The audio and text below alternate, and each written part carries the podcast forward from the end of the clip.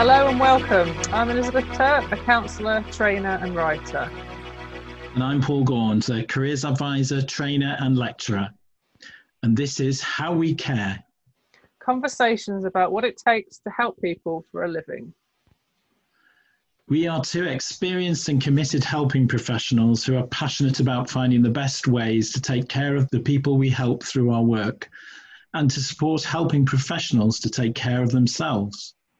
So, if you're a counsellor, careers advisor, coach, social worker, medical professional, a learning and development or HR professional, or any other skilled helper or aspire to be one, this podcast is for you. Let's reflect on how we care.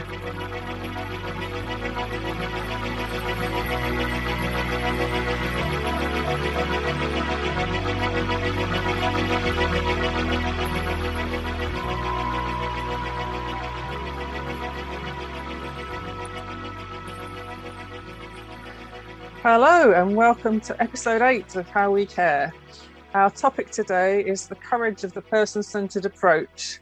Um, so, before we get into that meaning of that topic, I'm just going to give a little overview about what we mean by the person centered approach. Um, so, as a therapist and a careers guidance professional, we have slightly different roles, but what we've learned over the time of talking to each other on many different topics is our approach to our work has a very similar person centered base, but it's not exactly the same as what counsellors mean by pure person centered. So, just going to give a quick overview of my kind of career development, I suppose, and that'll help the listeners to understand exactly what we mean on this episode. So, I was trained as a person centered counsellor I'm not going to get into too much detail about that because a lot of people listening will already understand what that means. But base the basic philosophy is um, Carl Rogers' approach to counselling is that we basically believe that the client knows best. Um, and as a, as a therapist or counsellor, it's our job to kind of help the, the client to find their own answers um, and that we go with what the client kind of feels, um, and that's achieved by various core conditions that are in place, which we might touch on later. We've talked about them in other episodes, um, and so that does form the basis of my practice. But over the many years, because I tr- initially trained almost 25 years ago, and over the time, I've done various other trainings. I've trained, done some CBT training, training in mindfulness, IPT, all kinds of other approaches. So I would actually describe myself as an integrative counsellor now. Um, but what I would say is that all the work I do has a person centered base. So, what I mean by that is that I still operate from the perspective of whatever the person in front of me needs, whether they know or not at the time, it's my job to help them to find that. It's not my job to decide what we're going to be doing or how we're going to be working together. It's a it's more of a collaborative way of matching what I I have to offer to what the client actually wants how they want to work and all of that. And so in that sense, it's it's a person-centered way of working. So what does that bring up for you, Paul, as as somebody doing helping work with various different people? Yeah, um, like you, I was trained with an eye on uh, the person-centered approach um, back in the late 80s. Um, and so um, the fundamental principles of that, very similar to what you said, was in terms of um, career planning and career decision making. Um, the client, uh, whether it be a school pupil, university student, um, an unemployed adult, uh, was the key decision maker, and they had autonomy to uh, make the right decision for them. And our role was to um, very much like yours, recognize what they needed at the time, um, offer a way of supporting them to get the outcome that they were seeking or to decide what outcome they might be seeking um, uh, with a recognition of their individuality and, and their individual circumstances. Uh, historically, I think, although I say I was trained in that approach, historically career services had uh, I'm, I'm really oversimplifying here uh, the kind of history of it, but uh, came from a background of the careers officer or the careers advisor was mm. someone who was an expert who would assess, particularly in, in a school setting, for instance, uh, assess a young person's capability, background, likely educational qualifications, and say, you know, based on on what I've seen, I think I, I would advise you to do this, that, or the mm. other. So uh, I think the profession still carries some of that baggage mm-hmm. even now. And there are some contexts in which that approach um, can actually be helpful, you know, a more mm. directive mm. approach. So, um, you know, it was there for a reason.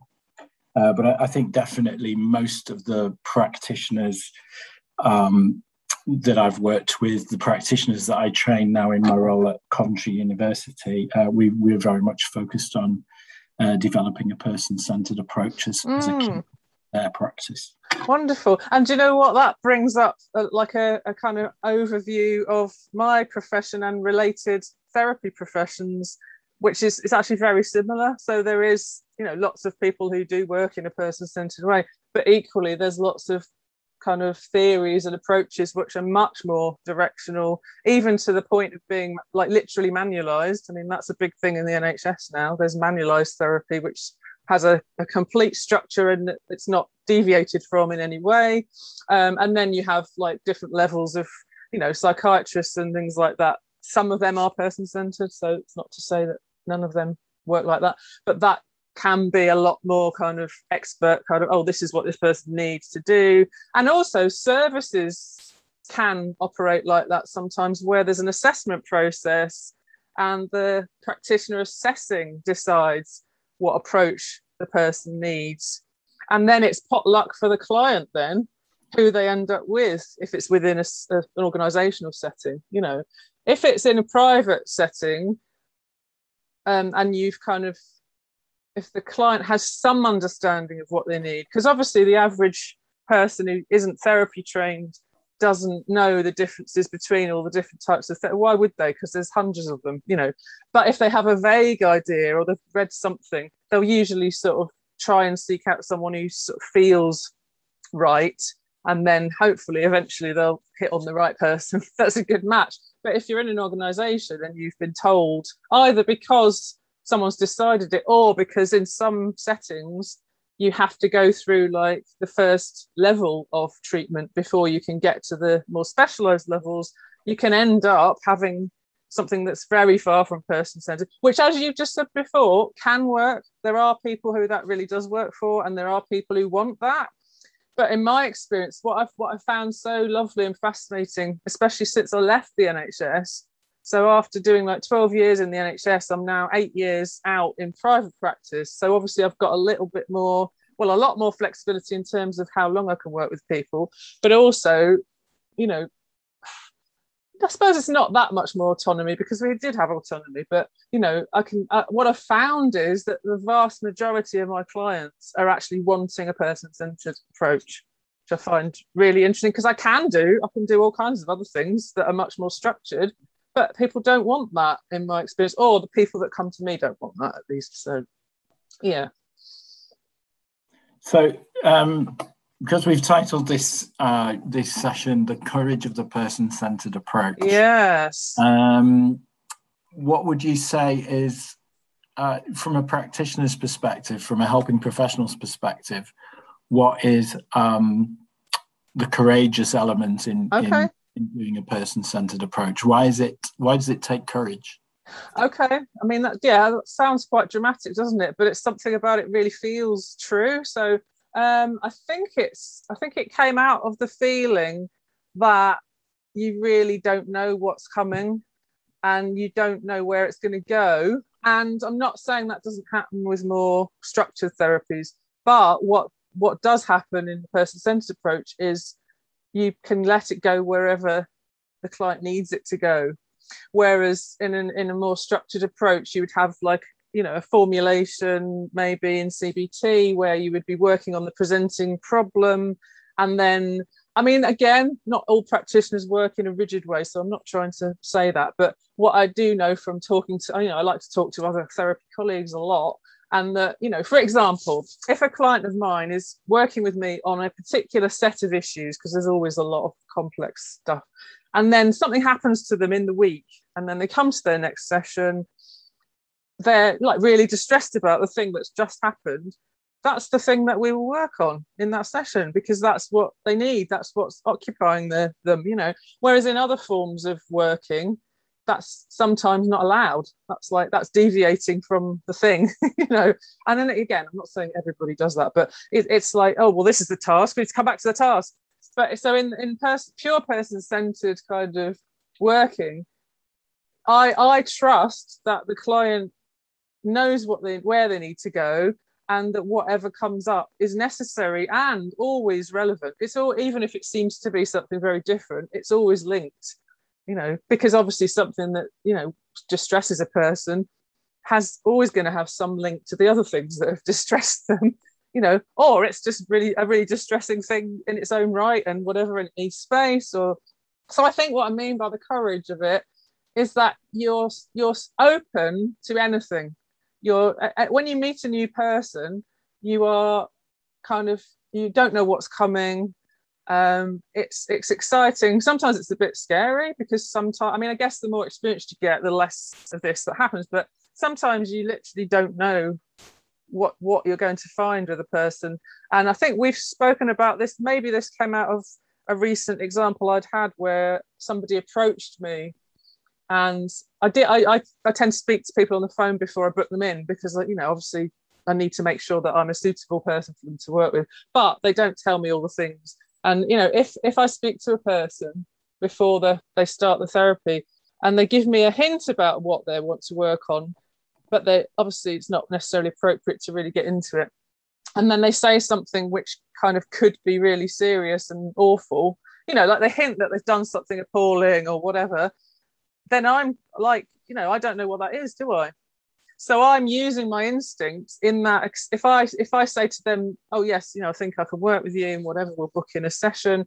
I'm operating on many different levels in that process of saying to them that I can work with them. And there's an instinctive thing going on there.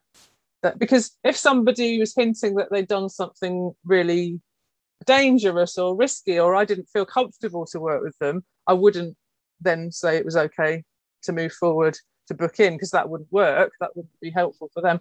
But yeah i've got a if i've got an instinct that it's okay but i don't know what's coming. I don't know what's going to come out. And often clients don't really know what's going to come out when you do the first session do they? Because they might they might they might know all the things. They might not intend to tell you all the things yet because they might not feel comfortable. But in my experience most people do. They'll, they'll like maybe come in thinking oh, i'll just tell you an overview and then they end up telling you and it all kind of comes out. Sometimes they'll tell you something and like obviously jo- the job of me is to reflect back what they're telling me. And if i can see patterns in that then i might reflect back a pattern. And that that that then might be like really surprising to them so they didn't they don't realize what they're telling you but they do they do know what they need to tell you if that makes sense. So yeah so something about that the courage of it, it it's it and it also comes from knowing some therapists who've moved the other way. So they've trained person centered and then when they've been offered doing cbt training which happens a lot in the nhs they would then really love cbt for the structure. They, they'd like to know if this is the presenting problem, then this is the formulation and this is what we do. I mean, some CBT is so structured that you've literally got 16 sessions. In the first two sessions, you do this, and the next four sessions, you do that. There's other IPTs like that as well. And for me, that doesn't that doesn't really work for me because it's too boundary, it's too restrictive. But some people love it because they like to know what they're doing and when they're going to do it. And you know, that's the opposite of what I'm doing in a way, I think. Does that make sense? It does make sense. The, there's the part of the courage then is almost a, a surrendering of control. Yeah. And giving some control to the person you're helping and um, being willing to accept, as you say, that you don't know, you you you know, you're not necessarily going to get a particular outcome. You might get no outcome, or you might get an outcome that surprises you. Mm. Or you might get an outcome that they want, but that you you might think, oh, surely this person wants to be Yeah. here but actually for them the progress is quite small but for them it's profound Yeah. Um, one of the things that um, strikes me um, from a from a perspective of someone working with trainee careers practitioners Mm. is um, alongside the person-centered approach that we teach um, in relation to helping conversations.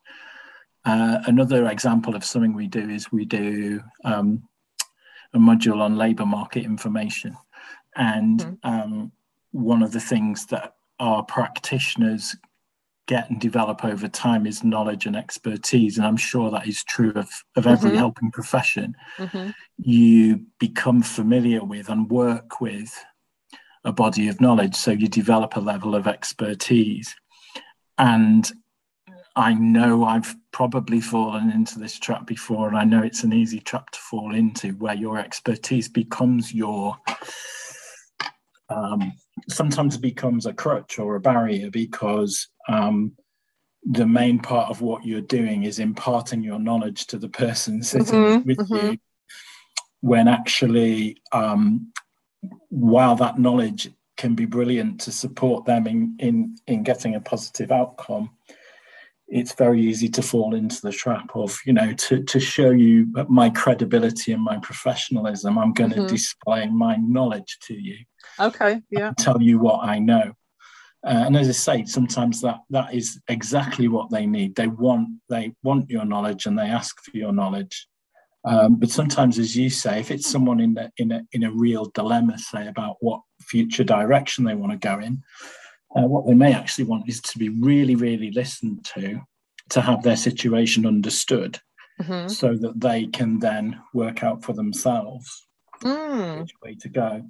And often, um, I think I referred to this in the very first podcast that we Mm. did, but I remember observing um, one of our students who I think I remember thinking she said so little for most of that conversation, and so much of what she did was asking short but very very telling questions and Mhm, also the whole way she was in terms of her body language in terms of what i thought of as the quality of her attention to the person and what they were saying and Mhm.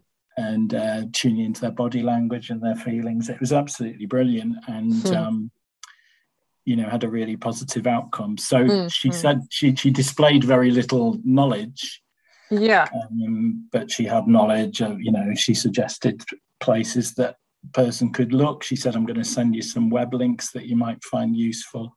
Yeah. Uh, but it wasn't a case of let me tell you what i know about but she gave problem." them exactly what they needed.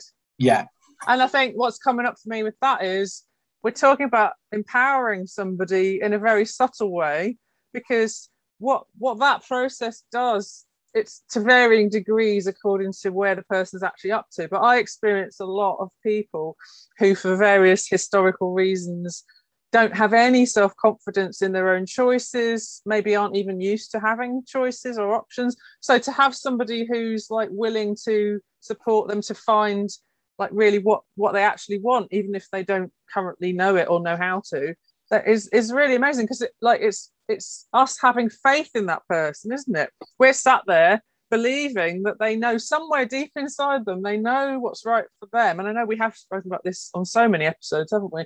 That we are willing to work with them until they can access that and help them to access it. And even you know like i'm sure this happens with you as well. We, think we said this last time people will ask us what they should do sometimes. And that's got to be thrown right out the window because it's not up to what we think is it? It's it's how do we help them to find out what what they really want you know? And i think yeah that that so by the end of you know however long they come for therapy someone can be totally transformed from being like really timid and always getting it letting everyone else make decisions for them to being someone who actually re- recognizes that they've got their own agency and that they they have the rights and like to make decisions and the courage in their own knowledge and abilities and all of that. And and and how you like you said your student that's how that's done. It's by it's very very subtle stuff. It's being with and allowing the space isn't it for that yeah, I think that's a great way of expressing it. Being with someone on a alone mm. space. Mm-hmm. Um, you know, and in some contexts, some work contexts, that can be difficult if you have a requirement to see, you know, 18, 20 people a day, or you've got yeah. specific targets for outcomes. And I guess um, when we work as self-employed practitioners and determine our own time allocations and how many people we see, mm-hmm. um, it's easier, isn't it, to do the person-centered approach? Absolutely, yeah, yeah. And yet, it is possible to do it to some extent in a shorter form. Absolutely but by by having very sophisticated listening skills because obviously you know some of the people that listen to this podcast are not therapists you know they're social workers or you know but it, having like really and nurses and things having having those really good listening skills and empathy it is surprising how how much you can connect with the truth of somebody yes. or or of course the opposite is that if you've got an encounter with a professional and their agenda dominates, then the person sometimes doesn't even get to say what's what's truly brought them to the, the place, and they leave going, "What just happened?" Don't actually understand what just happened there because I've gone out of the room and I've been told something which doesn't even fit in any way what I what I wanted from that encounter. You know, so it's even the, the purity of trying to find out what why what's the person was the person there? You know what have they it not no not, not that everyone can always get their needs met obviously but to like have that acknowledged even is good sometimes to have it spoken about you know. Yes. And that you know i've certainly experienced that with you know say good doctor absolutely where absolutely you've had maybe 10 or 15 minutes at tops with them but you think are they really kind of got what i was they, oh, they, they yeah. got what i was worried about and yeah. they were able to help me reassure me give me some direction uh-huh. such so, a beautiful yeah. thing when that happens because you know it does happen there are some really good doctors out there uh, that really that still makes me quite emotional to have that experience you know because you know when you have health stuff going on or you know i've got long-term health stuff so going to the doctor can still be sometimes quite a vulnerable thing to do. So when you get one like you've just described, who, who actually can do that and can really hear you, because let's strip it back. That's what we're talking about. We are talking about really, really deeply hearing somebody and not putting any other agendas onto that, you know, in, in all these different contexts. And when that happens, it is a wonderful thing because it's a human interaction. It's it's a pure kind of human meeting of two humans in a room, isn't it? And, and using lots and lots of subtle stuff and a lot of empathy. Um, and it might seem very simple, but actually, it's not not as common as it maybe should be in some of these interactions.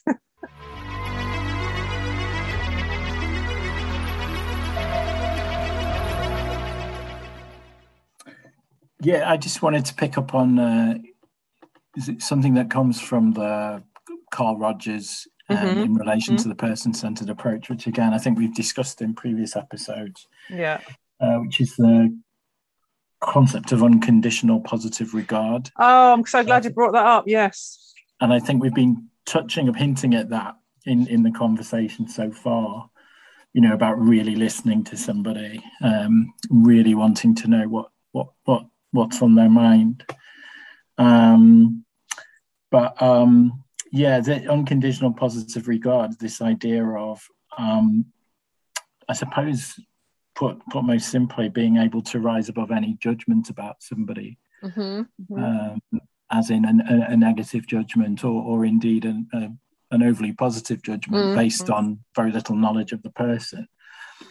Um, but also uh, one of the things that you know um, we discuss um, colleagues and and with our students as well is how difficult that can sometimes be because mm-hmm. as human beings we we all to an extent have our own um, we develop our own judgments we develop our own prejudices our own opinions our own ethics mm-hmm. and mm-hmm. sometimes mm-hmm. we may be in a position where we are helping somebody who kind of is on a comes at things in a different way to us, mm-hmm. has a mm-hmm. different approach to life, maybe different opinions, or we just have a reaction to something about the way they are, which is not necessarily rational. It's just mm-hmm. kind of a, a, a, visceral human reaction. So um, we spend quite a lot of time thinking about how do you combat that? How do you rise above that mm-hmm. to make sure that any judgment you have about the person is not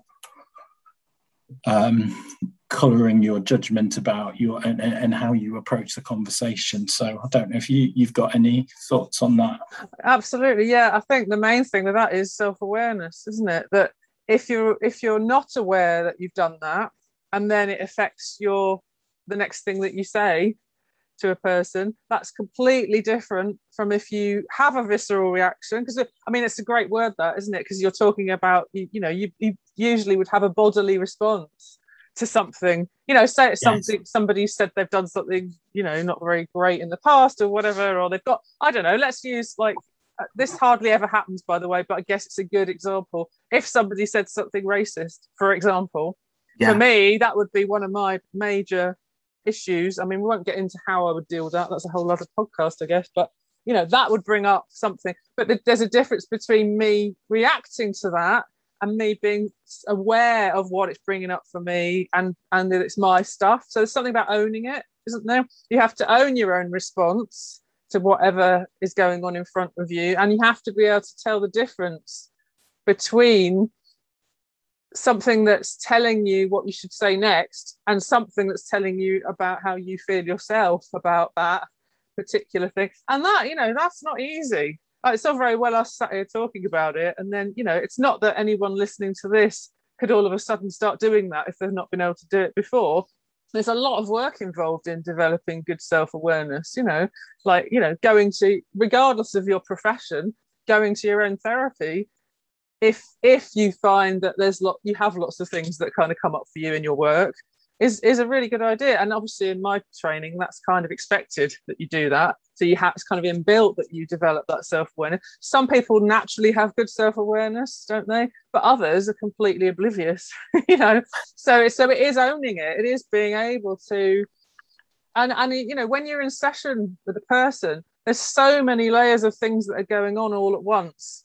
So um, and only one of them is what response did I just have to what this person has said? all the other things are going, you know, usually thinking about maybe three or four different things. So obviously you're listening to the person, you're like, you're responding to their like non-verbal cues, their body language, you're empathizing. You're also maybe adding what's just been said into the whole picture of what they've said generally. You're making links, patterns, and blah, blah, blah. So in all of that, you've got to decide what to say next so I'm making this sound really hard. It doesn't feel like that. It's just it's, if you think about it, it's actually really complex. But actually, it just happens. You know, just happening. I guess again, the more experienced you are, the more natural that is. But it, yeah. within that, probably one of the most important things in that is is trying to retain that unconditional positive regard. Because if you don't, you can ruin the process. If you deviate from that, or if you if you say something which is judgmental or pull a face that suggests you're judgmental. There's lots of different ways. I mean, I, what's coming to mind now is people I know, so friends or whatever, who I know in, in my personal life, who've had bad experiences with therapists who've said something judgmental. I, I was talking to a friend the other day. I won't say what she said, don't want to identify her, but she had therapy many years ago. And what a therapist said something to her which actually affected how she's lived the last 20 years of her life in in oh, one of the most important areas of her life. Because she was very young at the time and instead of so so what happened in the encounter for her was instead of the therapist being able to stay with the open position of exploration and allowing her to work through the thing the therapist shut it down by making a closed statement that came from her own view of the issue I hope I'm making sense because I don't want to actually say what it was, but I hope that makes sense. So she and and so by doing that, she shut it down because the therapist didn't have unconditional positive regard for the topic. She had judgment. She had fixed ideas about how a person should live, and she, well, it was kind of damaging. Yeah, it was. I mean, that happens all the time. That's just you know, that's I've heard that so many times. Yeah, so it's like the, that's the opposite of it And in, in order to not do that, we have to A, be aware of our own responses, and B, we have to be able to put them to one side in the, in the work, don't we? And it's not easy, it's sophisticated. And I guess it's good that we're talking about this because if listeners feel that they have an issue with this, or if they, you know, if they don't think they're very good at it, or if it, we, as as a therapist, we like we usually say there'll be one or two things that we find difficult to work with, you know, and we've all got our own reasons. But I'll just I'll, I'll disclose one of mine is I find it quite hard to work with a client who says to me that they've been unfaithful to their partner because that for me in, you know, is one right. of my my values. No, not saying I can't do it, but I'm just illustrating that it's one of the things I find quite difficult because. You know I I think it's terrible and I think you know whatever. So if that does come up for me, then that's something I have to work quite hard to stay with their experience and keep it open and you know continue to offer what's required. But the thing is, I know that that's a thing. I know that's one of my you know, so I think it's got better over time. Let me just say, when I first started working, I just couldn't cope with it at all. When I was very new, new to the work, I was like, oh, I can't, I can't work with somebody who's bringing that because I just can't stand it. Whereas now, obviously, I'm, I'm a lot older and I'm a lot more developed. But um, yeah, that's for me is that that's one of them. But there can also be things that you're not so aware of that do that, aren't there? It's it's interesting that I think that's a great example to give um, and completely I can completely understand how you you you would feel that way because it, it's going back to what we said before it's kind of a um, a moral boundary for yes. you, yeah mm-hmm. and yet um, I wonder if there's a way in which something like that can be a trigger where we our whole perception if we're not careful our whole perception of that person and their character and what they're like is is shaped by that one thing and i'm guessing um, a lot of times, if we can overcome that, we may see um, very different dimensions to that person. Mm-hmm, um, mm-hmm. And uh, you know, much more positive dimensions, and that doesn't mean um, condoning or or or kind of agreeing with the behavior but seeing that behavior as a as a part of that person's experience and life yeah um, and understanding there are all sorts of circumstances that lead to people doing things which they may or may not regret or may or may not mm-hmm. think are wise or we may think uh, are not very good but that um, by taking the person-centered approach we, we we can see that from other perspectives and have a better understanding of them.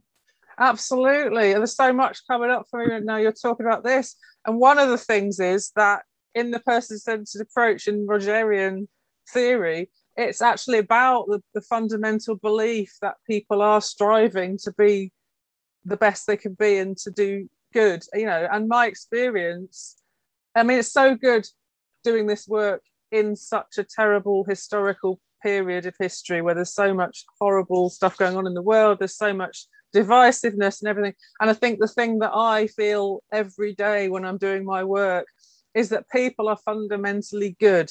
So what you've just said there is even if you work with a person who comes in and says, "Oh, I've done this, I've done that, I've treated this person like this," I've it, that's never like I would say that categorically is never how then I, I then see that person because there there's so many more things, you know and they're of course sat in front of me seeking to to be better seeking yeah. help seeking to improve themselves you know. And I so what's also coming up I mean this is all linked of course is I've written this in in capital letters when I was thinking about what we wanted to cover today. Love. It's actually about love for me. This is controversial in in therapy world but for me it's about love. Like I have like a deep love of of humans people and it's actually coming from a place of love and acceptance. It's, it's a shame. I was walking along yesterday thinking about this. It's like other languages have multiple words for love, don't they?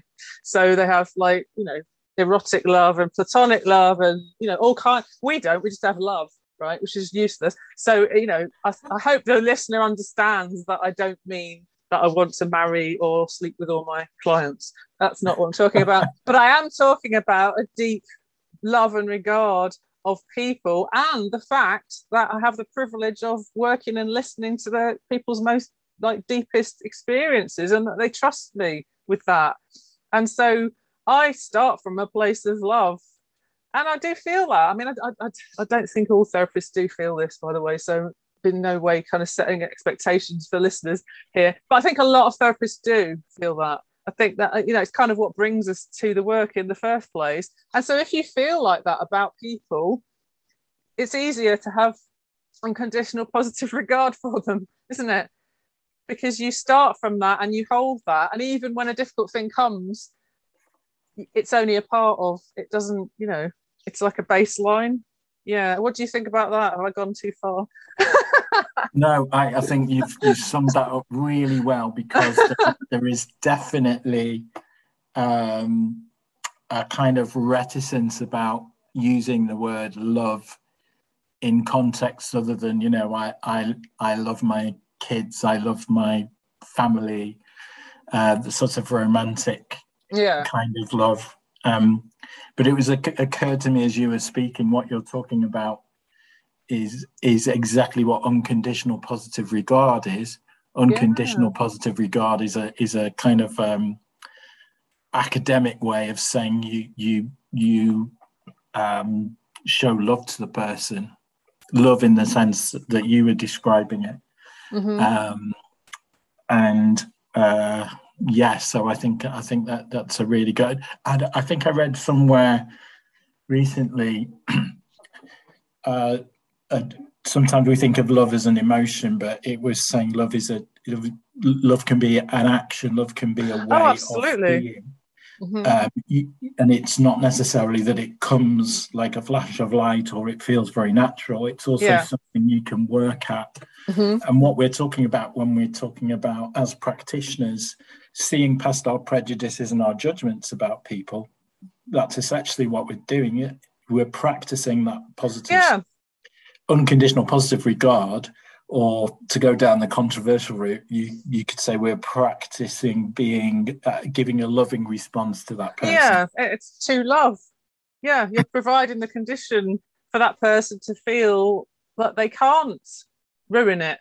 You know that they can take the risk to say whatever the thing is that they want to say to you. And, and I think for me, a lot of the people I work with have such internal self disgust and judgment about what they've done the power of me not doing that when they reveal whatever the thing is that they yeah. think is so awful it, it's just profound it's like it's mind-blowing it's like not only is like here is a human being accepting me regardless of the things. And, and also by the way the things are never as bad as they feel like they are. So you know I, I don't I have not worked with any murderers yet so that's a whole other thing. But, um, but you know even if I did that would be interesting. But um it's never it's yeah so you're you're providing the humanity of it but you're also a professional person who is sitting there and they they perceive this by the way this is not what i feel when i'm working with people but you know they've come to a professional for help. And that professional some people think could have them committed could call the police on them could throw them out could report them to social services uh, any number of things that a person and some of those things by the way are true. So if somebody's telling me something about their family life or you know a potential abuse going on it is true that i could call the police or social services that's very rare by the way and I, you know but you know that, so that fear isn't completely irrational you know so for them to take feel like they can take the risk to say the thing and then do and then work on the thing immediately brings takes the power out of the thing because i'm with it I'm there. I'm not running away. That's another thing. I'm not running away when a person says whatever the thing is, whether it's something they've done that's bad or whether it's something that's happened to them that is so utterly awful and shocking, because obviously that is a thing that happens as well. People are telling me about the horrific abuse they've experienced or whatever. I still ain't running out the door. If I feel like I want to run out the door, then I attend to that feeling because obviously that's a visceral feeling, isn't it? I, I would, I mean, that's very rare that, that I've ever felt that. Maybe earlier in my career, I might have felt because I, I can't cope with this, you know. Yeah, I, yeah. need to get, but I haven't ever done it. Um, so it's about being aware of what that's bringing up and why. It's like, what's the fear? You know, if you had a response like that, the fear might be, I can't cope with it, or I'm going to break down, I'm going to cry, I'm going to, you know, because sometimes you do feel very emotional because there's an empathy there and somebody's telling you something, you know. So to be aware of all of this stuff, the the the, the um so I don't even mean well, I do mean contracts, but it's more than that. The the agreement that is being made in doing the work with somebody is that you are you've agreed to be there you've agreed to sit with next to them alongside them that's another person-centered kind of sort of idea that we're alongside the client in their journey we're not telling them how to go on their journey. We're not telling them which direction they should we're alongside them to support them in the journey. And the obviously the goal is that they go off on their own on the journey and we don't need to be alongside them anymore. And that's kind of you know that's what this is all about isn't it? That's, yeah wow. God this is this is getting i feel quite emotional. This is getting more you know more powerful than i thought even this episode. One of the things that um, occurred to me while, while you were speaking because we were talking about the unconditional positive regard. We were talk, talking about using the word love in a very specific way. And you also mentioned um, you know we're, we're professionals. We're doing a professional job. Um, and um, one of the things that occurred to me, and I think we've we've touched on this in other conversations, is there is a there is a, another side to the um, to the opening up that happens in person-centered conversations, which is around being wary of maintaining um, a sufficient professional distance and a sufficient mm-hmm, mm-hmm barrier. It's it's a very very um, it's it's an, an, interesting balance to strike, isn't it? Because oh you, yeah, you know, certainly in, in your profession and to an extent in ours, you get people talking about their deepest feelings and deepest experiences, maybe to someone who's listening to them in a way that they're not used to being listened to, mm-hmm, mm-hmm.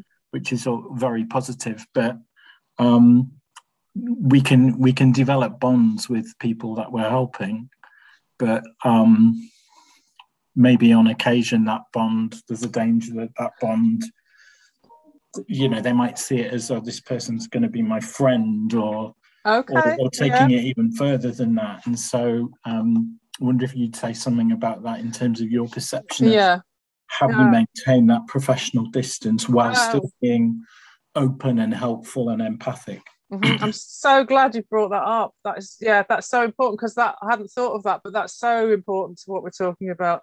Absolutely. Okay, so that, yeah, how how am I doing that without crossing that line? That's that's so important. Yeah. Okay. So I think um, although as a professional, my main way of being with people is of warmth and I try and kind of address the power difference in the relationship and I try to bring the professionalism right down.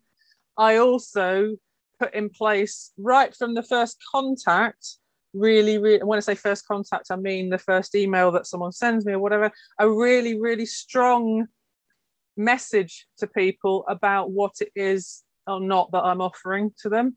So, for example, I don't communicate with people out of office hours or at weekends. I don't. Um, I mean, see, this isn't even explicit. It's just it's in the way that I respond to people.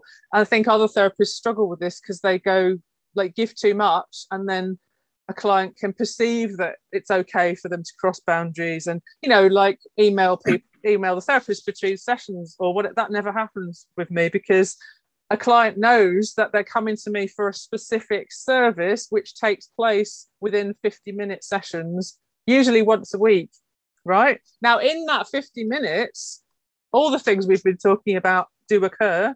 There's a very strong human interaction. There's a lot of emotion in the room. There's a, but at no point do they get the idea that I'm their friend or that you know that that there's any kind of uh, this this is so hard to describe, isn't it? Because it is a real human interaction and it is genuine. I mean, because that's obviously another one of the core conditions is congruence and genuineness. So if whatever they're feeling about the way I see them is genuine, you know, that that unconditional positive regard, I'm not pretending. I feel I feel that on a deep, deep level, but it does not mean that I am able or want to take it outside of the boundaries of the session and the contract. So as long as a therapist is very clear in the way they contract, in the way they behave. So say a client texts me at nine o'clock at night or emails me at nine o'clock at night, because that they sometimes do that about when they're booking in or whatever. If I answer, I'm giving them the idea that it's acceptable for them to interact with me in my private time, right? Yeah, yeah, yeah. So I do not answer, right? I answer the next business day. And just from subtle things like that, they know they know what they're getting i mean this okay this is kind of replicating um, sort of parental boundaries and the way that children learn safety this is like this is a whole other episode isn't it but if you think about what a child needs to feel safe and to trust they do actually need boundaries. They do actually need to know where they stand. And I'm not in any way saying clients are like children. I don't mean that. But what I mean is, in order to feel safe and in order to be able to be vulnerable and to get their needs met, they have to know where they stand. And so it's my job to settle that out. And it's also so linked to that. And the answer, so, so, just such a great question. The other side of it is what if I feel, you know, what if I feel occasionally I do, occasionally I feel like, oh, I really want to be this person's friend. This person's really great, and this and that, and we get on really well, and this and that. Well, that is something on the very occasional time that's happened. I have to deal with it. Sometimes it's explicit in the work, by the way. So sometimes the client will mention it and they'll they'll you know they'll say something about it and then we'll talk about it. We're like well isn't it sad that we won't ever be able to be friends because that's not what we're doing here?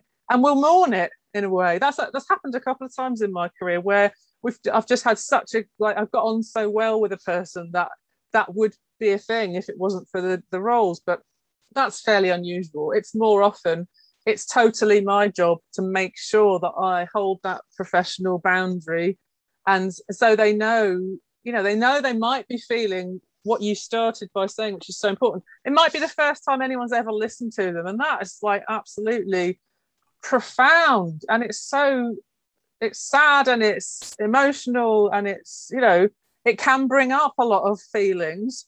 But in my experience of 20 years experience, as long as you hold certain kind of boundaries and ways, it isn't misinterpreted. You know, and if a client does have feelings, because again, that, that does sometimes happen, you know, sometimes a client can have feelings or want it to be more or whatever, then part of the work is to talk about that, you know, explicitly, not to go, oh, oh, oh, what do I do? And like, and just ignore it. You actually have to front it up, which is hard, but you do because it's part of the work. If if that's happening, it's in all likelihood nothing to do with me because they don't know me. Like I don't sit around telling you know my clients what i'm into or who i am or what my life you know they know nothing about me. yeah me. yeah so they might so in you know again too many other concepts going on here but if in, if that's a transference that they're experiencing it's in all likelihood more to do with them than it is to do with reality of me yes i'm providing something precious in that moment and in that process but i'm not i'm not showing them my full self so they can have a, a like a, a genuine response to you know. So it, so it, for me i've not found that to be too much of an issue because i'm very aware that it could be an issue and i and i address it at all stages and i make it very clear and i make it safe. I make it you know and, and if it comes up i deal with it you know. But again that's so complex. We could do a whole episode just on that tiny one thing. But i'm so glad you mentioned it because I, there's me banging on about love and all this i'm glad you've mentioned that because it might it might sound like oh here's a person being so lovely to people and all that and that you know what how are they going to deal with it? It's, it's not like that.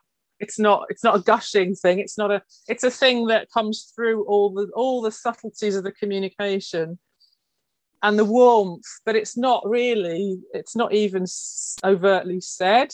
It's just known. It's known on a deep level. Yeah yeah and i guess related to that is the is is coming back to the the fundamental intention of most helping professionals working with somebody, mm-hmm, mm-hmm. whether on a short term or longer term basis, that the, in the vast majority of cases, or if not all cases, that that the kind of direction and intention is for them not to need you anymore. Oh, exactly. Yeah. You know, so yeah. So um, it's almost kind of like looking out for for signs that somebody may be get, yes. be, becoming almost dependent on on that person who listens to them and is always empathic. Yeah. And yeah. but going back to what you said, I'd have to say in my own experience and talking to other people, we're talking about something that doesn't happen very often.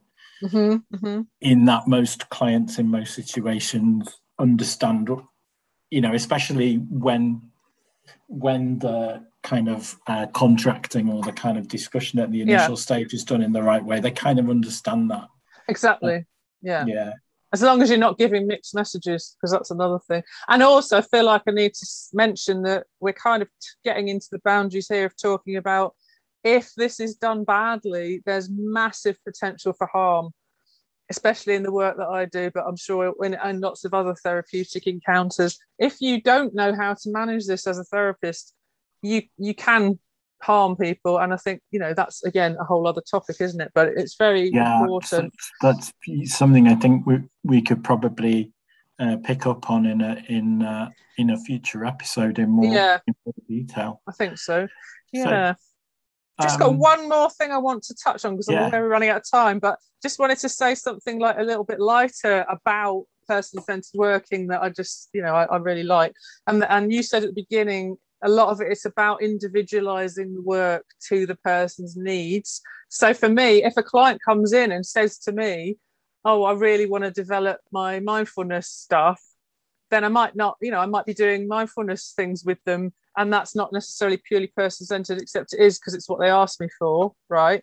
So I'm individualizing the work using whatever tools. But the thing I love is also individualizing even the way that I speak because, and, and again, this is not consciously done, but I'm, I'm sure you're the same. You you find that your language and your tone and your level of speech, even even accent and humor, kind of comes to where the person that you're working with is, you know, mm. and so all of that kind of individualizes in the way that that we work. So I, to the extent that I I find myself talking differently, you know, obviously because I, I work with all kinds of people, right from you know manual workers right the way up to professors, you know, and obviously people speak differently, don't they? They speak in in different language, almost a different language sometimes, and so part of the work is obviously you have to match. It's my job to match my language to that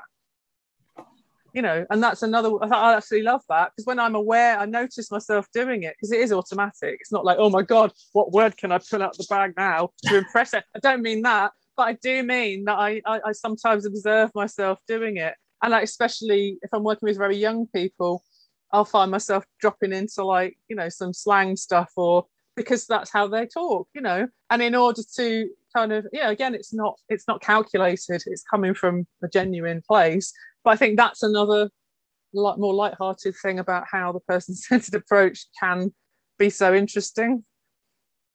Brilliant. Yeah, I can very, very much relate to that, and I'm sure a lot of people can. Yeah. Okay. Um, you know, it's it's it's a kind of being responsive to the person, isn't it? Absolutely. Yeah. Uh, yeah. So so um, we we always finish on an exercise, give people an exercise to do. So. Mm-hmm um, this one is based on what we were talking about before about the kind of visceral reactions we can have to people and how we deal with that.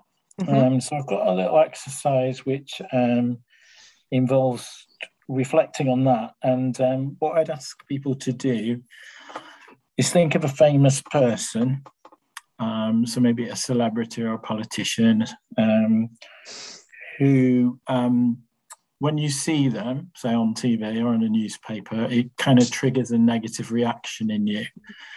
Um, I'm sure most people will be able to call somebody to mind. So, what we're going to think here is uh, this person is a human being, seeing this person as a rounded human being, rather than maybe the two dimensional perception we have of them. So, how, how do we do that? Well, going back to what we've been talking about, part of that is about self awareness. So um, think about this person, hold them in your mind, and think about the reaction that they provoke in you. uh, which may be quite a visceral reaction. It may involve shouting, throwing stuff at the telly, or whatever. Um, so think about what is it that about that person? Is it something about the way they speak, about the way they look, about something about what they stand for, their opinions? And that really gets me going. So kind of just sit with that reaction, note it. Don't necessarily judge yourself for having that reaction, but just just observe what it is. And then um, two things to do, uh, two more things to do. Firstly, think about what you find negative. Why might some other people have a different perspective on that person and find it positive? So maybe, for example, as a TV presenter who you find annoyingly over enthusiastic. Somebody else could watch them every day and say, that person really brightens my day and lifts my mood and really makes me feel almost as if they're talking to me. And recognize that that perspective on the person you really annoys you is just as valid as your perception of that person. And if you've got time, what I'd also suggest you do is because it's a famous person, there'll be pl- probably plenty of information on the internet about them. Do five minutes of research on that person and maybe try and find something that alters your perception of them. So it could be you find out they've set up a charity or they've done something really kind for somebody that you think, oh gosh, they're actually they're actually not not there's more to that person than I thought. So that's just a quick exercise of thinking about an individual and maybe trying to overcome our initial visceral reaction to that person. Mm-hmm. Wonderful. I love that. That's great. I look forward to having a go at that later. yeah, I've, I've, I've, I've, I've decided who I'm going for. There's far too many people coming to mind. So, oh, thanks very much for that. Great. So, thank you for listening to this episode. And just to let you know, our next episode, which will be coming out in September, will be Can AI, so artificial intelligence, can AI replace us? Okay, that's a big question that I'm seeing popping up all over the internet at the moment. So, we're going to be talking about that next time. Thank you for listening. We hoped you enjoyed this episode. How We Care is brought to you by Elizabeth Turk and Paul Gaunt via Simplecast. Case studies are generalised and do not relate to individual clients. Please subscribe for more episodes, rate us, and follow us on Twitter. Details in the show notes for information on upcoming episodes. Many thanks to Ed Tidy for the music and technical assistance. See you next time.